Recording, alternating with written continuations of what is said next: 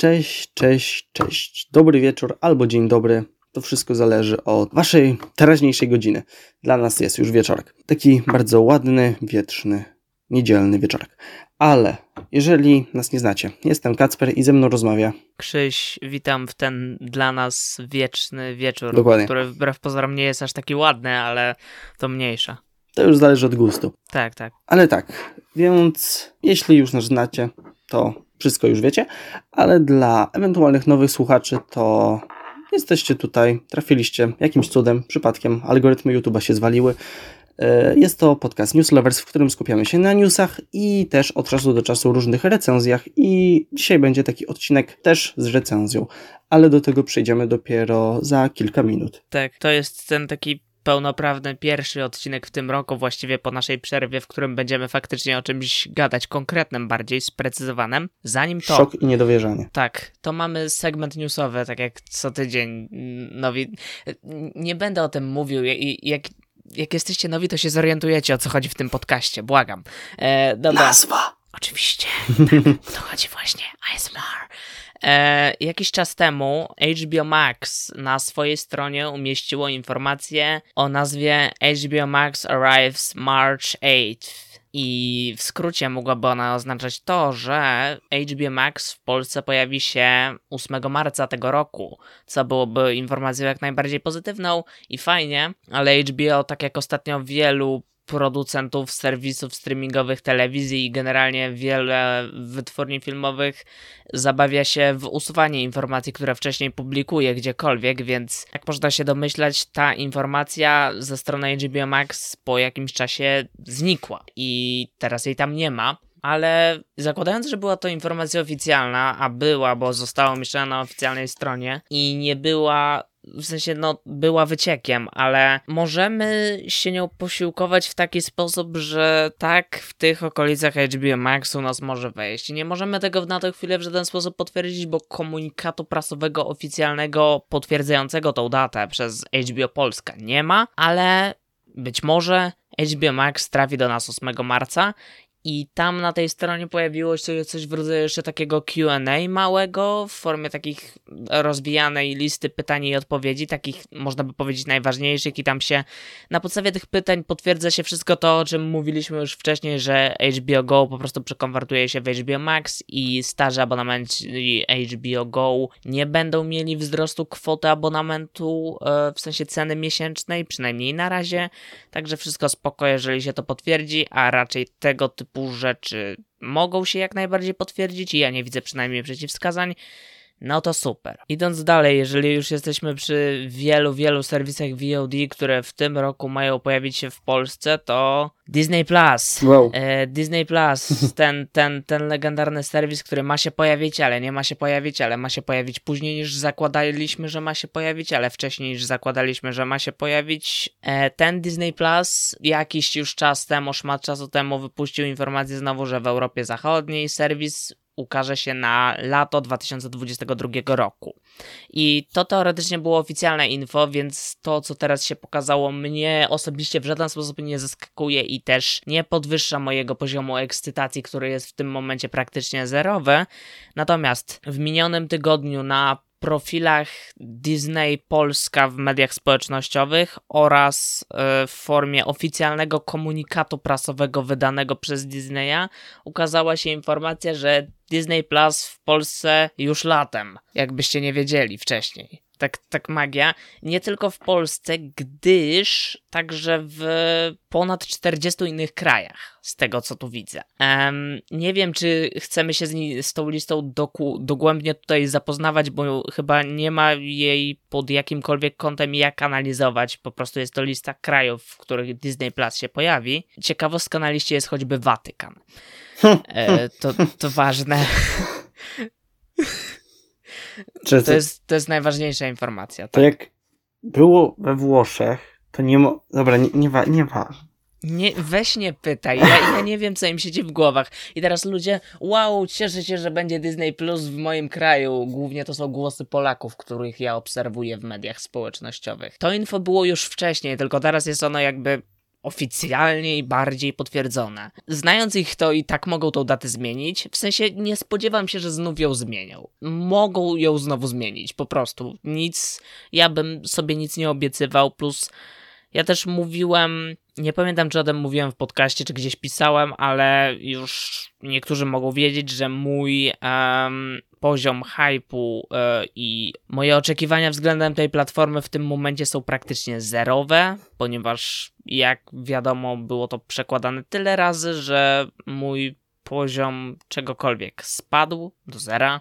Więc praktycznie w tym momencie to, czy Disney Plus wystartuje w tej Polsce te latem tego roku mnie nie obchodzi, ale i tak zajęło im tyle czasu, żeby wreszcie dać oficjalny komunikat prasowy. To jest szmat czasu.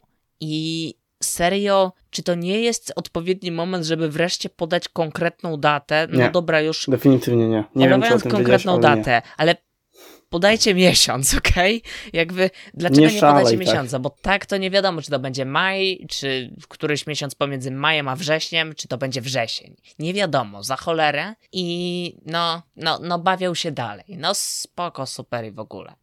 Cena też nadal nieznana, prawdopodobnie, ale wnioskuję, że to będzie coś pomiędzy 30 a 40 zł, więc yy, oficjalne info Disney Plus latem 2022. Już, już takie na 100 100 oficjalne, czy pewne się okaże, nie? Bawiąc się dalej, to jak już jesteśmy przy Disneyu, no to monopol na rynku, więc Disney równa się Marvel, więc Strażnicy Galaktyki 3, a mianowicie wypowiedź Jamesa Gana a propos tego filmu, e, w której powiedział on, y, mówił inne rzeczy, ale generalnie tej wypowiedzi wynika głównie to, że nadchodząca część Strażników Galaktyki, trzecia część Strażników Galaktyki będzie ostatnim filmem, w którym zobaczymy cały skład Strażników Galaktyki. Wow, jak to się mogło stać?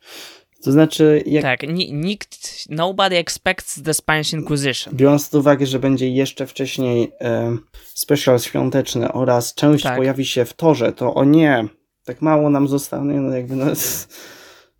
Było to dość oczywiste. Teraz jest taka tendencja do powiedzmy wymieniania starej gwardii na nowych bohaterów, więc Skład Strażników Galaktyki to jest dla mnie coś, co generuje u mnie naprawdę pozytywne emocje i wspomnienia. Także trochę smutno. Tam też jest wspomniane coś takiego, że produkcja będzie inna niż można się spodziewać, cokolwiek to oznacza, w sensie nie wiadomo, co to oznacza według Jamesa Gana, więc tak. Jest to jeden z tych filmów Marvela, na które jeszcze czekam, aczkolwiek mało o nim wiadomo w jakimkolwiek aspekcie, więc tak, bo James Gunn jest Strażnicy Galaktyki, dlatego ja czekam. si I idąc dalej, wracając do bardziej czysto stricte Disney Plusowych tematów, Percy Jackson i Bogowie Olimpijscy. To jest oficjalny tytuł, co oznacza w skrócie tyle, że Disney oficjalnie zamówił już serial oparty na książkach Riordana, które wielbię całym serduchem. I wiadomo też to, że produkcja serialu rozpocznie się latem tego roku. Natomiast decyzje castingowe co do tej czołowej obsady, można by powiedzieć, zostaną oczywiście ogłoszone wcześniej. Informował o tym, oprócz artykułów, informował o tym sam Riordan, który nagrał taki krótki film, można by powiedzieć, w którym zapowiada coś takiego i w którym mówi o tym, o czym ja już mówiłem wcześniej, co nie pamiętam, czy wtedy już było na 100% potwierdzone, ale o tym, że za reżyserię pilotażowego odcinka Percy'ego Jacksona ma odpowiadać James Bobbin. Eee, o tym, dlaczego nie przepadam za Jamesem Bobinem, tłumaczyłem wtedy, więc teraz nie będę się na tym skupiał.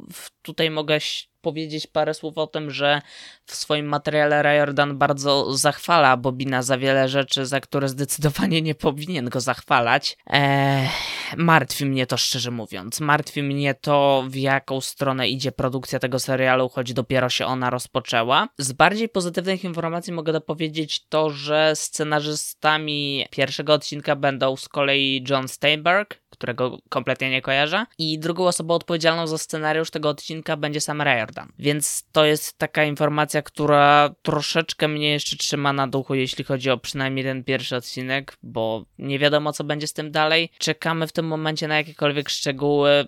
Wiadomo na tą chwilę tylko to, że serial będzie. Już na 100% będzie, więc czekanko. Yeah. I teraz w sumie jak się tak nad tym jeszcze zastanawiam, to od czasu kiedy było wiadomo, że Disney mógłby zaczynać pracę nad Percym Jacksonem, było też wiadomo, że z kolei Netflix ma zaczynać pracę nad serią trzech pełnometrażowych filmów opartych na kronikach rodu Kane, która jest inną serią Riordana rozgrywającą się, co by nie mówić, w tym samym uniwersum. I na ten temat nic nie wiadomo. Hm. Co mnie dziwi w sumie i jestem ciekawy, czy um, Netflix jakoś na razie zaniechał produkcji, czy po prostu jest ona na tak wczesnym etapie, że oni na razie nic nie ujawniają. Netflix jakoś bardzo wcześnie nie ujawnia informacji o nowych produkcjach, które produkuje, więc nie wiem jak, na czym to ma u nich polegać i nie, nie wiem jak to się wszystko wyjaśni. Natomiast jak już przy Netflixie jesteśmy, to kolejna informacja z cyklu informacji dosyć oczywistych, to znaczy to, że druga część Knives Out pojawi się na Netflixie pod koniec tego roku, w drugiej połowie. Ale pod koniec, tak, trzeci kwartał chyba mniej więcej, więc to No, też było dosyć Fajnie, oczywiste. ale fajnie. Tak, nie, radość. Tak. Mam nadzieję, że zrobią pokazy kinowe, przynajmniej wiesz, takie niektóre, może coś w rodzaju tego, co było w przypadku Don't Look Up. Właśnie możesz rozwinąć, bo E, to ponieważ wiem, że pierwsza część e, jest na Amazon Prime i teraz mam taką Mm, rozkminę, jak to będzie rozwiązane. E, prawda jest taka, że pierwsza była niedystrybuowana przez Netflixa, tylko Lionsgate. Mhm. I prawa, Netflix kupił prawa do możliwości kręcenia kontynuacji i nie wiem, czy w pakiecie poszły prawa do pierwszej, Hm. e, więc nie, nie, nie, nie wiem, jak to się na tym etapie przedstawia. Natomiast no, Amazon, Amazon ma ten film na podstawie licencji, tak? Po prostu. Więc y, kiedy licencja im się skończy na dystrybucję, no to przestaną mieć ten film i nie wiem, czy on wtedy trafi na Netflixa, czy Netflix po prostu na tą chwilę nie ma do niego praw fizycznie. Podejrzewam, że nie, ale to są moje przypuszczenia. I jak już idziemy w produkcję rzeczy, które produkuje Netflix, to idąc dalej, yy, Guillermo del Toro. Do tego nazwiska będziemy w dzisiejszym odcinku jeszcze wracać. Foreshadowing. Dokładnie. E, ale tak, ale na razie mamy coś takiego, że jakiś czas temu było zapowiedziane coś takiego, że Del Toro pracuje nad e, wersją Pinokia w animacji poklatkowej, wersją mroczną, która podobno miałaby się rozgrywać w czasach Mussoliniego we Włoszech. I to był koncept niewątpliwie ciekawy i on gdzieś tak ten, te jakiekolwiek informacje o tym projekcie gdzieś uciekły. I przez długi, długi czas nie było o tym wiadomo praktycznie nic, aż do teraz, kiedy to Netflix wypuścił pierwszy teaser tego toż filmu, co utwierdziło mnie w przekonaniu, że on jednak nadal powstaje. I w tym teaserze widzimy oczywiście przepiękną, jak zwykle, animację poklatkową, w której mamy gadającego świerszcza, który mówi o tym, że opowie nam historię z perspektywy siebie żyjącego we wnętrzu e, drewnianego chłopca, parafrazując. I po tym zwiastunie animacja nie wygląda na tak mroczną, jak spodziewałem się, mm, że będzie mroczna, kiedy usłyszałem, że Del Toro i że w czasach e, Włoch Mussoliniego, ale jednocześnie to jest tylko pierwszy teaser, on trwa niecałą minutę, więc e, spekulowanie po tym, analiza klimatu produkcji no, je, byłaby błędem. Natomiast zastanawiam się, jak faktycznie, czy ten koncept jakoś ewoluował w międzyczasie, kiedy nie było o nim wiadomo praktycznie nic i jak to się wszystko potoczy, nie wiadomo. Natomiast inna jest ciekawa rzecz, bo mamy tu praktycznie identyczną sytuację, jak mieliśmy już, e, o Boże, ponad 5 lat temu w przypadku Księgi Dżungli. To znaczy, sytuacja była taka, że Disney wypuścił swój remake Księgi Dżungli, a nieco później, e, w odstępie roku bodajże, Andy Serkis na Netflixa wypuścił swoją autorską wersję Księgi Dżungli, na nad którą pracę zaczął wcześniej niż Disney, ale które to prace zajęły mu dłużej. I ja Księgi Dżungli Andiego Serkisa w całości nie widziałem. Widziałem, jak ktoś oglądał z mojej rodziny i wtedy widziałem fragmenty i na podstawie tego, co widziałem, no to był to dla mnie film gorszy od tej Księgi Dżungli Disneya, co szkoda mimo wszystko. Natomiast wracając do punktu wyjścia, no to teraz mamy taką sytuację, że Del Toro wypuszcza na Netflixa swoją e,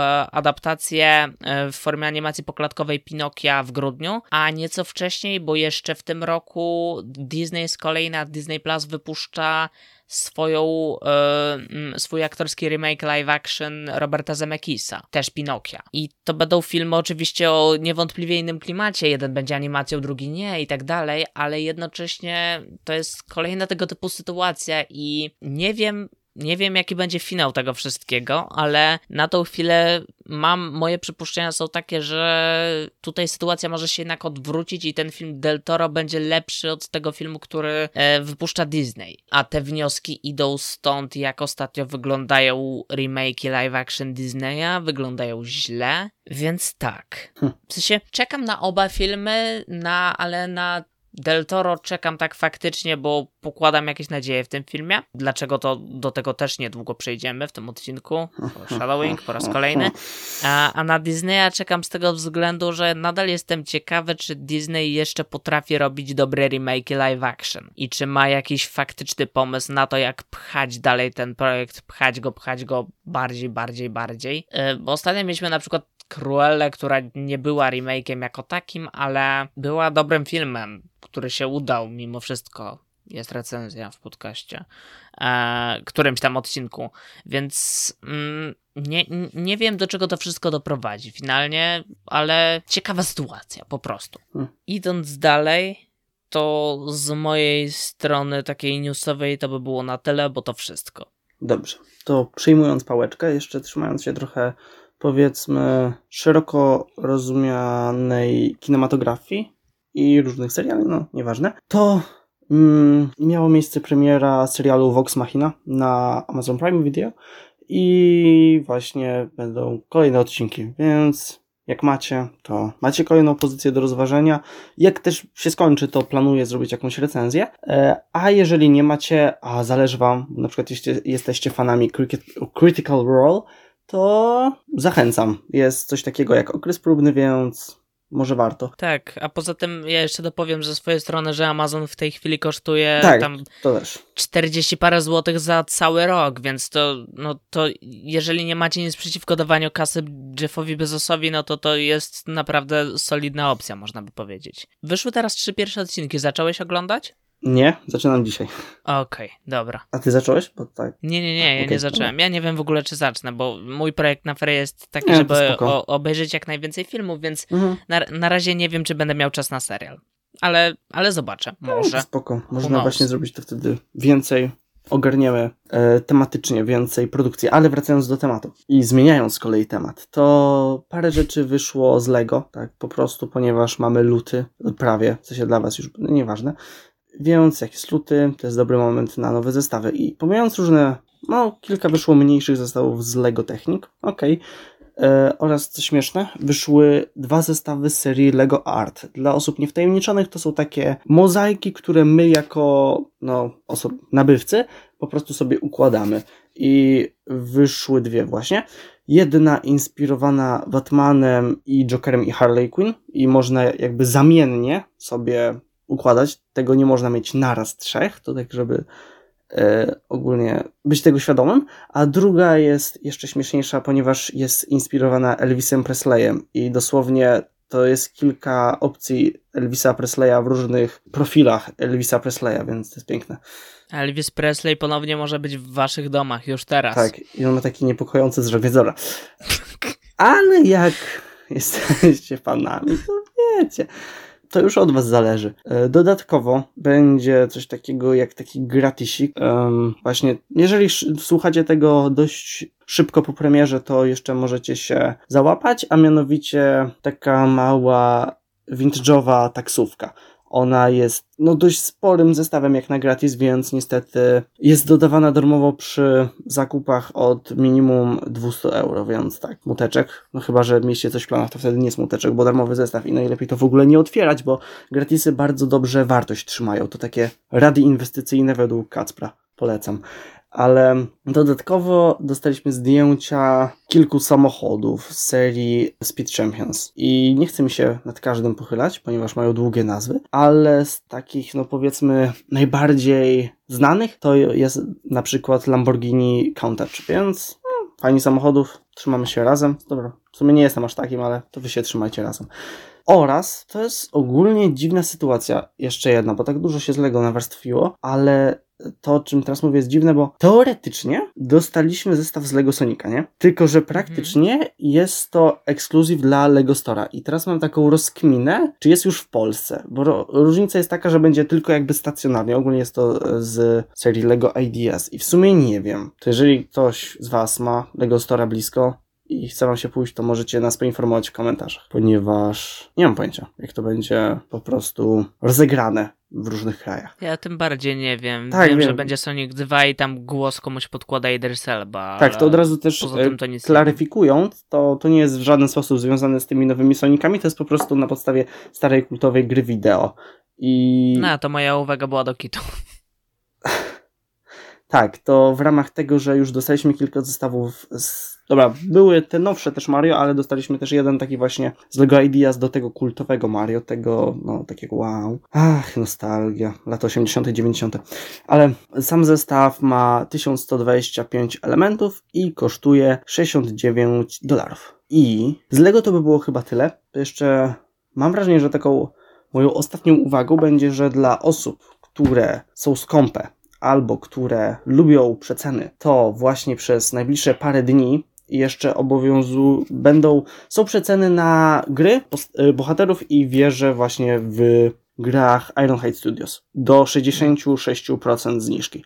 Więc w sumie polecam, bo to jest chyba jedyny sposób, w jaki ja kupowałem sobie rzeczy, więc ogólnie jest... Nie ma odcinka bez nawiązania do Ironhide Studios. Sobie to powinni nam płacić za reklamę. Tak, powinni. Ironhide Studios ogarnijcie Dokładnie. się, błagam. Trzeba się jakoś skontaktować. E, I ogólnie to jest dość śmieszne, bo sama przecena jest organizowana z okazji Nowego Roku Księżycowego. No wiemy, no, tego chińskiego. To by było też ode mnie, chyba na tyle. A, nie, przepraszam, jednak nie na tyle. Ponieważ właśnie w ostatnich dniach skończyłem pewną serię. Jest to seria o nazwie Camp Camp. I jest to animacja, która ogólnie opowiada o funkcjonowaniu dysfunkcyjnego obozu dla dzieci. I to jest dość fajne. Enigmatycznie. tak, ale to znaczy bardzo ciężko to pisać. Jest powiedzmy dość niszowe, to znaczy jest to stworzone przez Rooster Teeth, więc nie jest to nic, co teoretycznie powinniście znać, bo mało osób po prostu, no, no nie tyle mało, co stosunkowo mało, o bardziej tak to ujmę, ale bawi się to takim to ciekawym konceptem, że mamy teoretycznie taką uroczą animację, taką normalnie jak e, z bajek dla dzieci. Ogólnie postaciami są dziećmi, tak około 10 lat bym powiedział, ale powiedzmy, że sam humor i rzeczy, jakie mają miejsce, są już mniej dziecięce. Hmm. Więc to jest fajne, jeżeli tak popatrzeć, patrzy się tak trochę z perspektywy na to, jakie te dzieci w sumie trochę są, a czego nikt nie chce, żeby były, dlatego im się tego nie pokazuje, ale i tak tak jest, bo jest gorzej niż wszyscy myślą, że jest. Czy to jest satyryczna wersja euforii, czy co to jest? Ciężko, kurczę. No. Powiem tak, odcinki są naprawdę krótkie, mm, 10 do 11 minut, więc można zacząć. Jak się wciągnie, to człowiek się wciągnie. Są cztery sezony ogólnie rzecz biorąc, około 60 odcinków. I niestety piątego raczej na horyzoncie nie ma, mimo że oficjalnie nie było to skancelowane, więc ciężko cokolwiek powiedzieć. Ale to jest na YouTube'a wypuszczane jako takie, czy Jest tak, jak pierwsze trzy sezony A. są, a czwarty jest też w wersji normalnie legalnej i darmowej na właśnie stronie, no, Rooster. Więc Mm.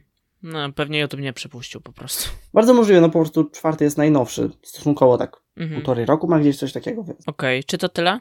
raczej tak, ogólnie ja polecam, ale też trochę się męczyłem, bo tam nie zawsze miałem czas, a jednak trochę materiału jest do przyswojenia, jeżeli są aż cztery sezony. No ale jak macie czas i nie wiem, kurczę, jakoś ciężko mi tak. Powiedziałbym, że po prostu w porównaniu do wielu takich stereotypowych animacji dla dorosłych jest to dość subtelne, Mhm. tak bym powiedział. Jeżeli ktoś by chciał odpocząć od takich, powiedzmy, mocniejszych i bardziej dobitnych, wręcz wulgarnych produkcji w stylu Ricka i Mortiego, to znaczy nie mówię, że to nie jest, ale w porównaniu to jest. To, to, Okej, to skoro pochyliłeś się nad y, tą produkcją, to teraz zgoła my oby, obaj pochylimy się nad kolejną produkcją. Mówię wolniej, bo zastanawiam się, czy użyłem dobrej składni i y, moja wypowiedź była gramatyczna, ale y, nieistotne. Guillermo del Toro po raz drugi w dzisiejszym odcinku wlatuje ostro. Wlatuje tym razem z nowym filmem, nowym filmem, który ma tytuł Nightmare Alley i w ostatni piątek 29 nie, 27 kurde. W ostatni piątek miał premierę w polskich kinach. W polskich kinach dopiero teraz, bo w Stanach miał premierę półtora miesiąca wcześniej. Tak. Dwu- 28. Tak. Dobrze. Tak, tak. To, to ten dzień, to ten dzień był, tak. Byliśmy na premierze, y, po pierwsze dlatego, że ja chciałem iść na premierę, po drugie dlatego, że patrząc na to, jak jest dystrybuowany w tej chwili ten film, można się spodziewać, że po tygodniu, dwóch on niestety zniknie już z ekranów kin. Trochę tak to wygląda sytuacja z nim. Jest to ciekawe pod tym względem, że to pierwszy taki e, pełnometrażowy, autorski film Guillermo del Toro od czasów kształtu wody sprzed czterech lat. Za kształt wody Guillermo zarobił Oscara, więc dziwi teraz, dlaczego jego nowy film jest tak bardzo olewany e, przez różne środowiska związane z szeroko pojętą kulturą popularną. E, ale no dobra, e, z kwestii takich technicznych, jeśli chodzi o naszą stronę, to my film zdecydowaliśmy, że będziemy omawiać w formie segmentu spoilerowego i niespoilerowego. Nie Najpierw będzie oczywiście segment niespoilerowy, bez spoilerów, gdzie skupimy się na troszeczkę, można by powiedzieć, opisie fabuły i naszych takich wrażeniach i aspektach bardziej technicznych, można by powiedzieć. E, robimy to głównie dlatego, bo uznaliśmy, że taka forma będzie najbardziej korzystna, jeśli chodzi o omówienie tego filmu, po pierwsze. Po drugie, ja jeszcze myślę, że biorąc pod uwagę to, co wcześniej powiedziałem, że film stosunkowo szybko może zniknąć z ekranów kin, a dopiero co miał premierę kilka dni temu, jak tego słuchacie w dzień premiery tego odcinka, to film miał premierę kilka dni temu, więc może jeszcze na nim nie byliście i zastanawiacie się i szukacie opinii, czy warto na niego pójść, więc dlatego taka, a nie inna forma odcinka. Hm. A z kwestii technicznych, jeśli chodzi o to, czym jest film.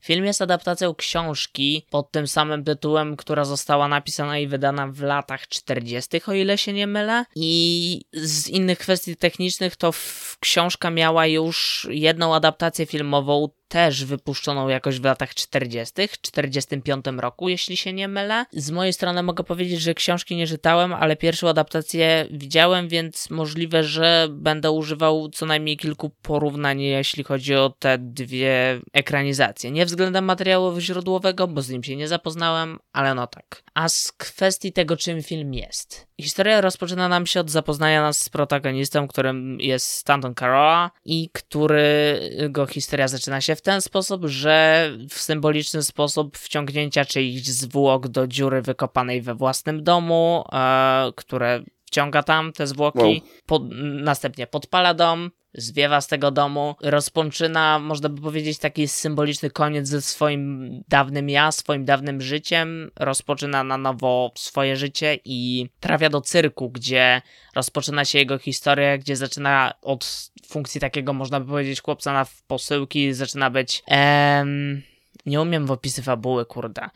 E, w każdym razie stamtąd zaczyna wykrywać u siebie talent do manipulowania innymi ludźmi, można by powiedzieć, co w późniejszych etapach filmu prowadzi go poza cyrk, gdzieś wyżej, wyżej, gdzie, jak głoszą blerby, rozpoczyna coś w rodzaju niebezpiecznej gry z innymi ludźmi, jak i z samym sobą. To jest opis dosyć enigmatyczny, nie mogłem dać innego, bo nie potrafię, szczerze mówiąc, Ale taki o czym bardzo zorientowałem się już mówiąc. Więc szanuję. Okej, okay, dobra. Starałem się, ale mówię, że tego nie potrafię robić, to zorientowałem się. Powinienem przeczytać blerba z filmu webu po prostu. tak chyba by wyszło najkorzystniej, ale dobra, mm, stało się. Czy miałeś jakieś oczekiwania y, co do filmu. W ogóle nie zapytałem cię, czy pierwszy raz, kiedy usłyszałeś o filmie, był to moment, kiedy wysłałem ci link do trailera kilka dni przed naszym, tak, naszą wyprawą raz. do kina. Okej, okay, dobra. I odpowiadając też na pytanie. E, ogólnie hmm. trailer według mnie tak prowadzał trochę w błąd i sugerował coś innego niż to, co było w filmie, więc nie miałem za bardzo Pierwszy trailer sugeruje jeszcze bardziej, e, że jest coś innego niż w filmie jest w rzeczywistości, dlatego ci go nie wysłałem. Hmm. Ja o filmie wiedziałem bardzo niewiele, właściwie tylko tyle, ile zapowiadały mi trailery. Widziałem jakoś sprzed. Yy, wtedy, kiedy rozpoczynała się produkcja i było publikowane pierwsze jakby zdjęcie z planu, no to wtedy dowiedziałem się, że w ogóle film powstaje i takie pierwsze informacje obsadowe, ale nie wiedziałem czym film ma być. A najwięcej tak naprawdę o filmie dowiedziałem się, kiedy jakiś czas przed jego obejrzeniem obejrzałem tą pierwszą ekranizację książki, na której podstawie on powstał i wtedy już mniej więcej wiedziałem o czym będzie film, ale zastanawiałem się jak bardzo fabuła będzie inna względem tej pierwszej ekranizacji książki i mówiąc wprost trochę inna ona jest. Czy to na plus czy na minus, to później do tego przejdę, ale idąc dalej, jak ci się podobało? Podobało, tak naprawdę, tak z całej duszy, bo na, naprawdę. w ogóle nie żałuję tych spędzonych dwóch i pół godziny bodajże. Tak. Film jest stosunkowo długi, jest to najdłuższy film w karierze Del Toro, yy, tak jeszcze dopowiem. I też mogę powiedzieć, że mnie również się podobało. Nawet bardzo mi się podobało. Nie bardzo, bardzo, ale bardzo mi się podobało. I z czego to wynika? Po pierwsze, wynika to z tego, jaki klimat ma ten film. Od razu mogę o tym powiedzieć, że cały klimat, w jakim jest utrzymany ten film, czyli ciągłego, może nie ciągłego, ale od mniej więcej po pierwszej godzinie rozpoczyna nam się rosnące z każdą chwilą napięcie, przynajmniej ja to tak odczuwałem, które jest doskonale podbijane przez to, jak ten film wygląda. Mianowicie wszystkie lokacje, z jakimi się tutaj do, zapoznajemy, są wizualnie dopracowane według mnie do perfekcji. To widzimy już choćby w pierwszej scenie y, Stana w cyrku, kiedy podjeżdża ten pociąg na tą stację i Stan powoli wybudza się ze snu, to ja miałem takie wrażenie, jakby on nadal był w jakimś śnie. Jestem pewien, kiedy że to był wysiada z autobus. pociągu. To był autobus? Tak mi się wydaje. Też na początku myślałem, że to pociąg, ale wysiadł z autobusu, więc bardzo ciężko stwierdzić, że to było takie Pierwszy sprytne w przejście. filmie. No bo nie, nieważne, nieważne. Nieważne, y, wysiada z magicznego pociągu, autobusu, wehikułu czasu, nie wiadomo czego. W każdym razie chodzi o tą magiczną atmosferę, która zaczyna się roztaczać przy nim, wokół niego, która bije z niego. Y, Ta atmosfera mrocznej baśni, która jest tu zauważalna, a która w późniejszy, na późniejszych etapach tego filmu zaczyna się, można by powiedzieć, rozpadać, za, i, która zostaje zastąpiona przez czystą destrukcję. To tutaj jakby te dopracowanie tych lokacji świetnie tutaj to działa. Cały ten cyrk, ten wiesz, dom stra- strachów, w którym spędzamy jednak trochę czasu. Gabinet, gabinet bohaterki Kate Blanchett w późniejszym czasie, bo w filmie obserwujemy, można by powiedzieć, dwa światy mimo wszystko. E, to wszystko tutaj działa, roztacza klimat, który jest świetny dla mnie. Ale też co do samego klimatu, to trzeba zauważyć, że to nie jest film dla wszystkich. Nie pod kątem artystycznym, jeżeli brać pod uwagę, że Mhm. y, są osoby wrażliwe. To W sensie, tak, jakby to, to nie jest tak, że nie wiem, sposób opowiedzenia narracji tego filmu jest taki, że jest po prostu specyficzny i nie każdemu podejdzie, tak jak na przykład jest to w przypadku filmów Wesa Andersona, które są czymś zupełnie innym niż ten film, e, ale no miejscami trzeba mieć jednak silne nerwy mimo wszystko, bo niektóre sceny, i tutaj ty już się pewnie domyślasz, które mogą szokować odbiorcę po prostu, aczkolwiek nagromadzenie tej całej, wiesz, przemocy nie jest aż tak duże. Nawet nie chodzi mi o przemoc, ale też o Mhm. Sam mrok i pewną groteskę scenerii. Szczególnie y, podczas pierwszego aktu, jak mamy jeszcze y, to całe wesołe miasteczko. Tak, tak, mamy ten element, y, kiedy postać Williama Dafoe Tak. pokazuje te wszystkie rozdęte płoty w słoikach, można by powiedzieć, należące zarówno do ludzi, jak i zwierząt. Ma to w sobie coś, wiesz, takiego niepokojącego, można by powiedzieć wręcz. I, I jest tu jeszcze kilka innych elementów w późniejszej części filmu, które także są po prostu niepokojące na różnych etapach, mnie to bierze przez to jeszcze bardziej. To znaczy, to ten niepokój roztaczany przez ten film mi się udziela w jakiś sposób i to sprawia, że czerpię z tego filmu jeszcze większą satysfakcję. Właśnie od którego momentu może, możemy już coś napomknąć bardziej o fabule? Tak się... Dobra, próbujmy jeszcze nie, dobra. Na razie mówmy i Mhm, się dobra. rozwinie. I potem powiemy spoilery. I będą. Jeszcze Dobra. nie ma spoilerów. Jeszcze teraz nie. I kolejnym elementem, który dla mnie jakby podbija jeszcze bardziej ten wcześniej wspomniany klimat oprócz tej strony wizualnej, to jest zdecydowanie gra aktorska. To znaczy, po pierwsze, dla mnie każdy aktor w swojej roli, który się tutaj pojawia, został obsadzony perfekcyjnie, a po drugie, wszyscy grając, wyciskają z siebie wszystko. Szczególnie mnie się wydaje, że ta, porównując, zestawiając ją z innymi rolami z całym filmem, ta mała rola, którą dostaje tutaj William Dafoe, jest kolejną rolą udowadniającą, jak bardzo świetnym jest aktorem, po Hmm. pierwsze, ale po drugie, on daje z siebie wszystko w tej roli, wiesz, te wszystkie monologi, które on wygłasza, Tak. is he man or beast i tak dalej, to wszystko widać w tym taką pasję, wiesz, serce i to też widać u innych aktorów. Mnie najbardziej podpadła tutaj w tym filmie Kate Blanchett, która absolutnie wykreowuje świetną postać i świetnie wypada też w scenach takich e, dialogowych z Brandleyem Cooperem w gabinecie, kiedy nie wiadomo kto tutaj kogo kogo chce bardziej jakby oszukać i kto kogo bardziej podpuszcza, komu się bardziej udaje tak naprawdę aż do ostatniego momentu. I to napięcie odczuwalne pomiędzy tą dwójką aktorów jest czymś absolutnie świetnym. Ale też trzeba wziąć pod uwagę, że po prostu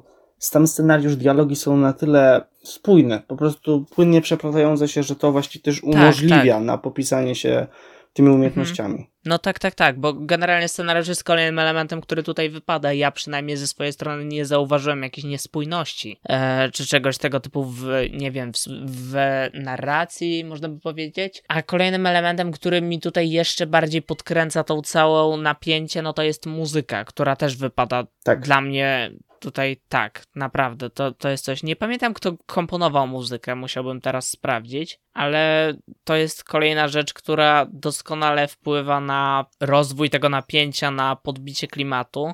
Aż sprawdzę teraz, bo szczerze mówiąc jestem ciekawy. A to ciekawe, bo kompozytorem jest dla mnie nieznany pan o nazwisku Johnson, yy, którego nie kojarzę.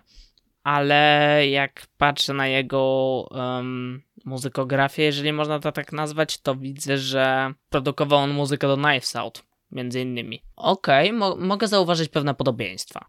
Tak. I mówiąc dalej o tej warstwie wizualnej, tym potęgowaniu napięcia, generalnie generowaniu tego, czy film ma generować, to jednak mimo wszystko wybija mnie z tego troszeczkę ta pierwsza, jedna trzecia filmu, ten pierwszy akt, można by powiedzieć, który mimo wszystko jest długi i on się dłuży. W sensie dla mnie zdecydowanie pierwsza część filmu, można by powiedzieć, się dłużyła. Tak. E... To znaczy, nie jest to jakieś straszne przedłużenie, no ale tak 15 mhm. minut by się dało obciąć, wydaje mi się. W sensie, bo ona jest potrzebna, tak? I ona świetnie działa pod tym względem, że dzięki niej możemy bardziej poznać e, choćby właśnie postać Bradley'a Coopera e, i tak dalej, ale jednocześnie ona się dłuży zdecydowanie, w sensie. E, to jest dłużyzna po prostu, taka y, w czystej postaci i faktycznie można by jednak coś tam podłubać, powycinać albo podkręcić to w niektórych momentach tak, żeby nie wydawało się tak monotonne miejscami, natomiast i to trochę mnie wybija z rytmu, można by powiedzieć, i z odczu przyswajania tego filmu jako dzieła. Natomiast później, e, jak ta część się kończy na pewnym etapie, który nie jest aż tak bardzo jasno określony, to ja już w ten film, przez ten film zostałem pochłonięty i z każdą kolejną chwilą, tak jak mówiłem, to napięcie było u mnie coraz większe i naprawdę dawało radę tam wszystko. No. Szczególnie, że ja naprawdę muszę pochwalić dynamikę. W pewnym momencie mm. mamy jakąś rozluźniającą komediową scenkę, a potem mamy nagle ciężką retrospekcję. To znaczy, e, jest to tak przeplatane, tworzy to też taką spójną całość w tym samym Tak, momencie. bo to się ze sobą nie kłóci tak, mimo wszystko. Tak, o to mi chodzi. Jakby jeden, te, te, cały, cały klimat tego filmu jest mroczny, ewidentnie.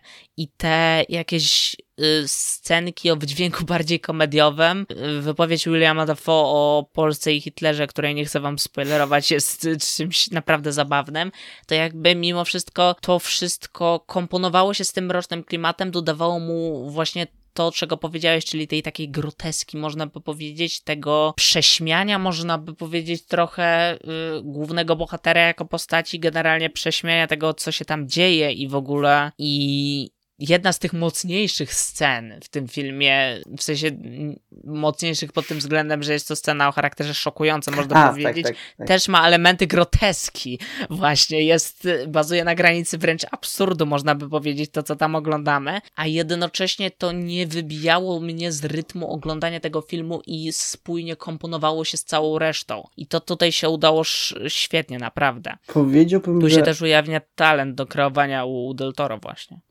E, powiedziałbym właśnie, że mm, to jest taki absurd, ale taki życiowy absurd. Właśnie fakt, że mhm. raz jest tak, raz jest tak i jest to bardzo zmienne i dynamiczne. No właśnie takich metafor będziemy mieć w tym filmie na, naprawdę sporo, bo ten film mimo wszystko też przez tą stronę wizualną, przez konkretne mm, elementy scenerii i tak dalej, y, kostiumy choćby bohaterów, jakieś symboliczne gesty, to co się dzieje, o tym to jest spoilerowe, więc o tym powiemy trochę później, e, w sensie rozwiniemy ten koncept, ale on operując właśnie takimi symbolicznymi gestami i elementami tła, przekazuje często często jakieś y, ważniejsze dla tego, czym jest film i ważniejsze dla rozwoju postaci głównego bohatera znaczenie. I to, że coś takiego tutaj istnieje, też się naprawdę udało, bo ten jednocześnie to jest przekaz tajemniczy, ale jednocześnie jest czytelny i wyrażenie go jest jak najbardziej dobre. W ogóle,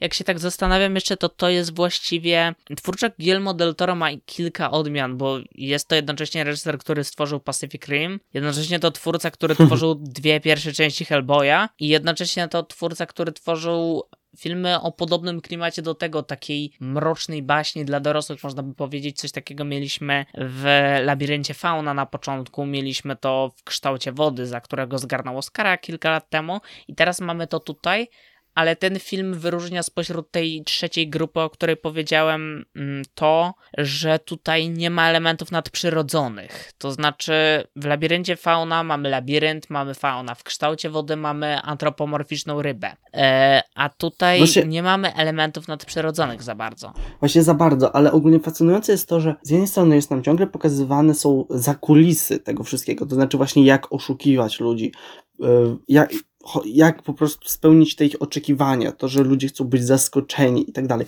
Ale z drugiej strony, w niektórych momentach film subtelnie sugeruje, że to nie jest tak stuprocentowo zaplanowane. To znaczy, no, scena z tarotem na przykład. No tak, tak, tak. W sensie Więc... mamy też sztuka, którą główny bohater, mm, w której się zagłębia coraz bardziej, polega na improwizacji w dużej mierze. I to też tutaj widać, że cały czas no, mamy tu jednak mimo wszystko potęgę umysłu, e, co też na pewnych etapach staje się dla bohatera później problemem i staje się krokiem do tego, co się dzieje z nim później, co też jest już spoilerem. No właśnie tak wchodzimy powoli troszkę już w spoilery, więc tak, chyba nie ma dlatego... co się hamować. Dobra, to może podsumujmy teraz w dwóch, trzech zdaniach dla ludzi, którzy jeszcze filmu po prostu nie widzieli i nie chcą spoilerów, żeby wiedzieli, czy warto się wybrać, jeśli, jeśli jeszcze tego nie wywnioskowali z naszej wcześniejszej wymiany zdań, wrażeń. Warto. Warto. Chyba, tak. że jesteście po, bardzo wrażliwi, naprawdę. to wtedy jeżeli jesteście tak naprawdę, ale tak mówię, tak naprawdę, naprawdę wrażliwi, to mhm. po prostu poczekajcie, aż będzie to dostępne w jakiejś formie, powiedzmy, że możecie to sobie spokojnie w domku z możliwością zapauzowania obejrzeć. Tak. Tak. Żeby nikt na zawał nam nie zszedł. Mhm. Tak. Mm, a jednocześnie, no tak, dla osób, które są mniej wrażliwe, no to mówię, że warto się wybrać teraz, dlatego że film po prostu jest przepiękny wizualnie mm -hmm. i warto go obejrzeć na dobrym ekranie. I jeżeli dotąd, po naszej opinii, jesteście przekonani i mówicie, to jest to, co chcę obejrzeć, to jest coś dla mnie, e, no to zachęcamy wybrać się jak najszybciej, bo jednak, tak jak mówiłem wcześniej, podejrzewam, że film niedługo niestety może z ekranów kin zniknąć, po prostu. Więc e, niestety nie umiem do końca powiedzieć, dlaczego tak się stało, ale jest to sytuacja przykra, biorąc pod uwagę, że ten film jest zwyczajnie dobry. Mogę jeszcze tak od siebie powiedzieć, że dosłownie wczoraj pierwszy raz w życiu obejrzałem Kształt Wody. Kształt Wody jest spoko filmem, ale Nightmare Ali jest mimo wszystko filmem od niego lepszym, a to Kształt Wody wygrał Oscara. Eee, Oscary nigdy nie były miarodajne też, żeby nie mm. było tak, ale no, no dobra. Eee, także Naprawdę polecamy się na film wybrać, jeżeli uważacie, że nie przeszkodzi wam ta pierwsza dłużyzna, która mm, troszeczkę może sprawiać wrażenie, że ten film jest nieprzystępny w jakimś stopniu, to nie dajcie się tym zniechęcić, później jest tylko lepiej i myślę, że spokojnie dacie się tej historii w jakiś sposób na pewno porwać. Polecam. Tak. Spoiler alert. News lovers approve. E, właśnie, przechodząc do spoilerów. Tak jak bardzo cię zaskoczyło samo to, w jakim kierunku to wszystko poszło? Znaczy, cała droga głównego bohatera i tym, jaki był jego, można by powiedzieć, koniec na pewny, w pewnym stopniu tragiczny. W stosunku do tego, co widzieliśmy i co miało miejsce na początku, to wszystko jakby się toczyło, powiedzmy tak, jej kariera i w ogóle, pewnym momencie już było widać to załamanie i mam wrażenie, że im bliżej było końca, tym bardziej człowiek był pewien, że to będzie miało miejsce. Znaczy fakt, że on schował się w wagonie z kurami, no to tak, tak tak, tak, tak. tak. Sugestia. To, to, w sensie to już, był, to już był ten moment, tak, nie? ale tak już nawet wiesz, dosłownie kilka minut przed faktem, już ten fakt był tak potwierdzony wręcz. Mhm. Tak, tak, tak. Nawet jak już biegnie, wiesz, między tymi wagonami i tak dalej. Natomiast na jeszcze wcześniejszym etapie, no to cały czas obserwujemy, co by nie mówić, drogę główne, bo, go, głównego bohatera do popadania w czyste szaleństwo, obłęd, można by powiedzieć wręcz od początku mamy, wiesz, ten cały motyw, że nie zagłębiaj się w to za bardzo, nie pozwalaj sobie na wywoływanie duchów i tak dalej, bo to po prostu skończy się źle, bo dojdziesz do momentu, kiedy sam zaczniesz wierzyć w wizje, które produkujesz dla ludzi, a wszyscy, i, i to widzimy. Niesamowite jest właśnie to, że czuję, że trochę się tak nami bawiono, że mhm. sam miałem tak z tyłu głowy, że tak, a może rzeczywiście? Tak, taka czysta podświadoma sugestia. No nie. Tak, tak, że, że w pewnym momencie wyjdzie, że jednak hej, to działa, że on tak, naprawdę dokładnie. umie czytać w myślach mhm. czy coś. E, e, to, to serio wychodzi fenomenalnie, bo e, to, to też zasługa gry Brandleya Coopera oczywiście, ale całość cały czas na różnych etapach. Pierwsza scena, która jest, ten moment zawahania, to była dla mnie ta scena, kiedy odkrywa, że w torebce bohaterki Blanche jest pistolet, tak?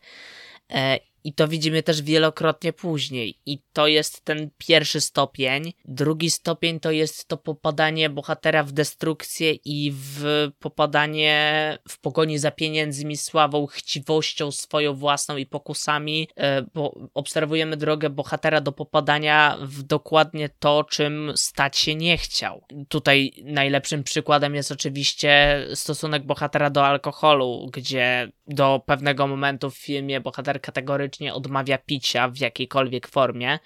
I moment tego ostatecznego końca w tym aspekcie mamy, kiedy jednak pozwala sobie sięgnąć po tą szklankę, i od tego momentu właściwie popada w alkoholizm. Ogólnie to tak, tak w nawiasie, to często tak jest, że jeżeli ktoś bardzo długo się przed czymś blokuje, to kiedy w końcu do, się do tego dobiera, to no, nachodzi taka psychologiczna reakcja, że bardzo dużo tego potem robimy, pochłaniamy cokolwiek, więc często tak jest po prostu. Tak, tak też działa ludzki mózg. Tak. Z pewnych względów, tak, psychologia się kłania. Wow. e, śmiejemy się, bo musiałem znowu wypuszczać kota, uroki życia z kotem, polecam.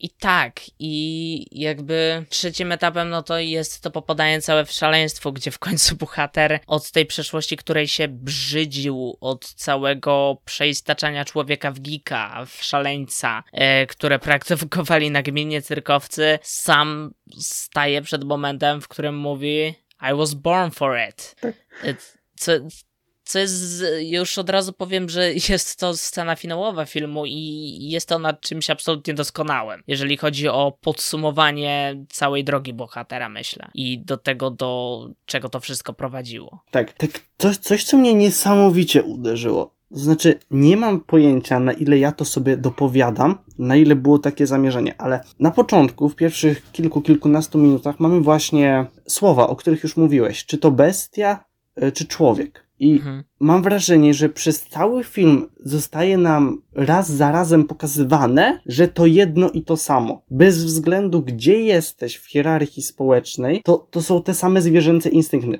To znaczy, nie ma czegoś takiego, że był bez winy na przykład ten bogaty gościu, którego imienia nie pamiętam, ponieważ miał dużo na sumieniu. Tak jak większość postaci w tym filmie. Tak, yy, bo generalnie to jest według mnie cholernie trafna interpretacja. Dlatego, że według mnie i myślę, że to da się potwierdzić jak najbardziej. Cały koncept tego filmu jest taki, że y, tym razem Del Toro w swoim filmie nie, nie pokazuje nam bestii jako takiej, jako coś nadprzyrodzonego, coś oddzielny byt i tylko pokazuje po prostu, że najprawdziwsze bestie i najprawdziwsze okrucieństwo tak naprawdę kryje się w nas samych jako ludziach. Po prostu. Tak.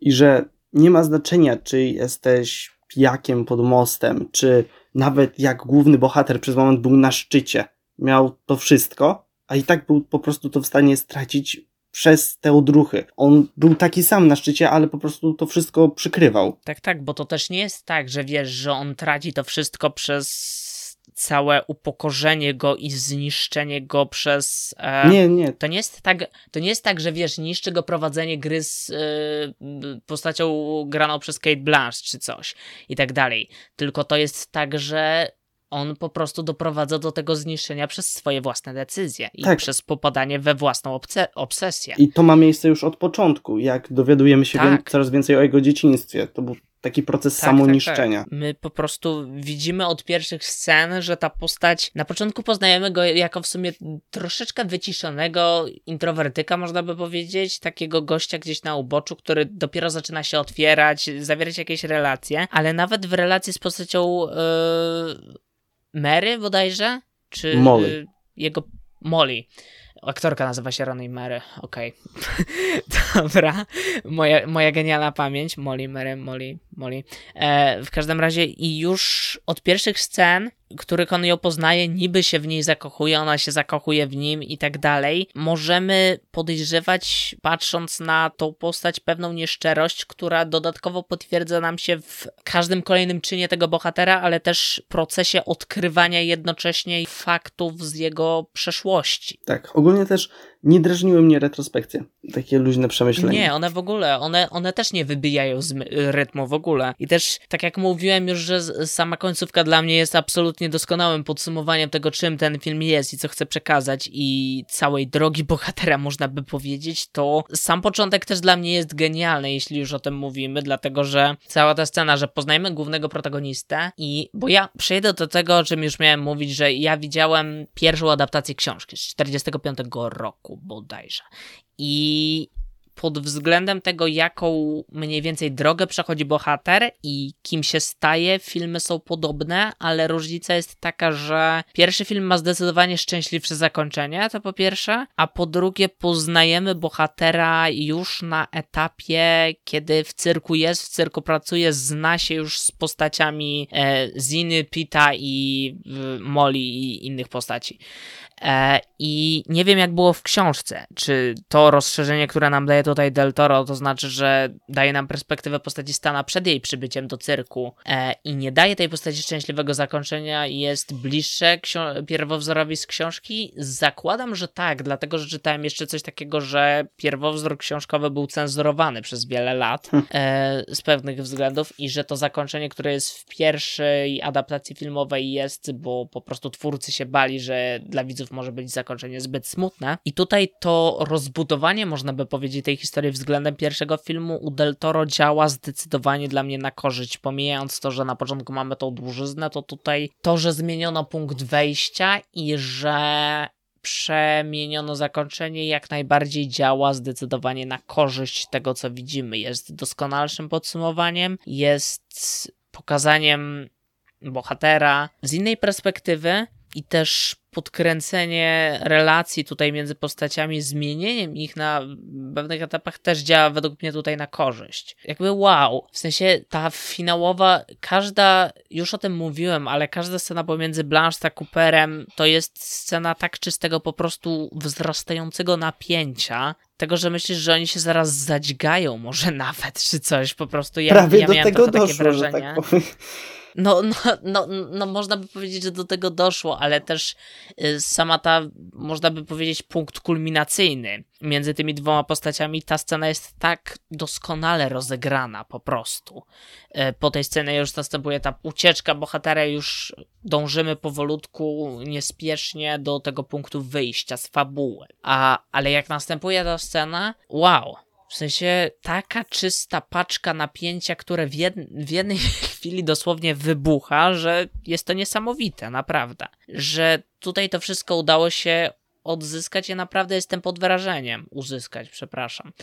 E, bo wychodzi z tego coś naprawdę dobrego. Pomijając to początkowe wybijanie z rytmu, no to ja w sumie do końca nie wiem, co mógłbym zarzucać temu filmowi, bo wszystko się tu trzyma kupy, ten klimat ja go kupuję i w ogóle, więc wow, naprawdę. Nie wiem, czy jest coś jeszcze do powiedzenia, bo chyba wzięliśmy już temat z każdej strony możliwej. Mhm. Też, też mi się wydaje, w sensie oczywiście, jak zwykle, jak skończymy, przypomni mi się 10 innych rzeczy, które powinienem powiedzieć, a o których nie powiedziałem. Ale to, to, to tak, to, to zawsze tak jest niestety. Na tym etapie nie wiem, co, co mógłbym jeszcze powiedzieć. To jest dla mnie zdecydowanie lepszy film od kształtu wody, może lepszy nawet od labiryntu fauna, nie wiem. Naprawdę jest to film Del Toro, który do mnie trafił na wielu etapach. Ostatnim filmem, który do mnie aż tak bardzo trafił było chyba Pacific Rim. Teraz, żeby e, zniszczyć taką wspaniały, taki wspaniały klimat, to tylko powiem, że od że na Rotten Tomatoes ten film ma od widzów potężne 67%. Od krytyków? 80%. Okej. Okay. E, w sensie jestem ciekawy w sumie, czy ten film jakoś jednak uda mu się wbić w sezon nagród, bo na razie wszelkie Złote Globy i People's Choice Awards, co, cokolwiek tam jeszcze cholera wie było, to ominął, ale jeszcze nie mieliśmy nominacji do Oscara. Nominację do Oscara mamy chyba dopiero za około tydzień. I do tego czasu może się okazać, że ten film jednak będzie za coś nominowany. Ja mu przynajmniej w kilku kategoriach jednak kibicuję, bo naprawdę myślę, że na coś tam zasłużył. Na, nie wiem, mógłby choćby zacząć się. Nie pamiętam kategorii Oscarów teraz, nic nie pamiętam, ale w każdym razie za coś na pewno można by mu te statuetki przyznać, bo zasługuje na coś, na jakieś wyróżnienie. Ja autentycznie jest mi szkoda mimo wszystko, że on jest niedoceniony, bo jest niedoceniony, już na tym etapie widać, że jest. Być może zostanie doceniony dopiero z czasem, ale porównując z całym hypem generowanym wokół kształtu wody te 4 lata temu, który ja obserwowałem nie oglądając nawet filmu, no to tutaj spadek jest ogromny. Więc nie wiem, no, ale mam nadzieję, że to wiesz, jeszcze jakoś zostanie podbite. I naprawdę warto się wybrać i to jest kawał dobrej roboty ze strony reżysera, całej ekipy aktorów, że tutaj to tu tak wiele rzeczy jednak działa w tym filmie i jego przekaz jest tak jakby na wielu etapach słuszny i e, z którym można się w jakiś sposób zgadzać, więc naprawdę ode mnie brawa, dużo. Tak. To co? Tyle od nas dzisiaj. Taka melancholia mnie złapała. Podcast... Ojej. Dzisiaj Newslovers podcast pozytywnie o czymś. Pierwszy film w tym roku przez nas obu e, razem omówiony. Oui. Czekamy na kolejne, a wy czekajcie na kolejne odcinki. Następny już w poniedziałek za tydzień. Słyszymy się, a do tego czasu pamiętajcie, żeby na przykład wystawić nam gwiazdki na Spotify'u, bo są i mo można je klikać i, i wtedy tam pokazuje się, że mamy tam ileś gwiazdek i to, to jest bardzo fajne i satysfakcjonujące. I na razie nie da się tego obserwować, więc no. Trzymajcie się. Do usłyszenia za tydzień. Pa, pa.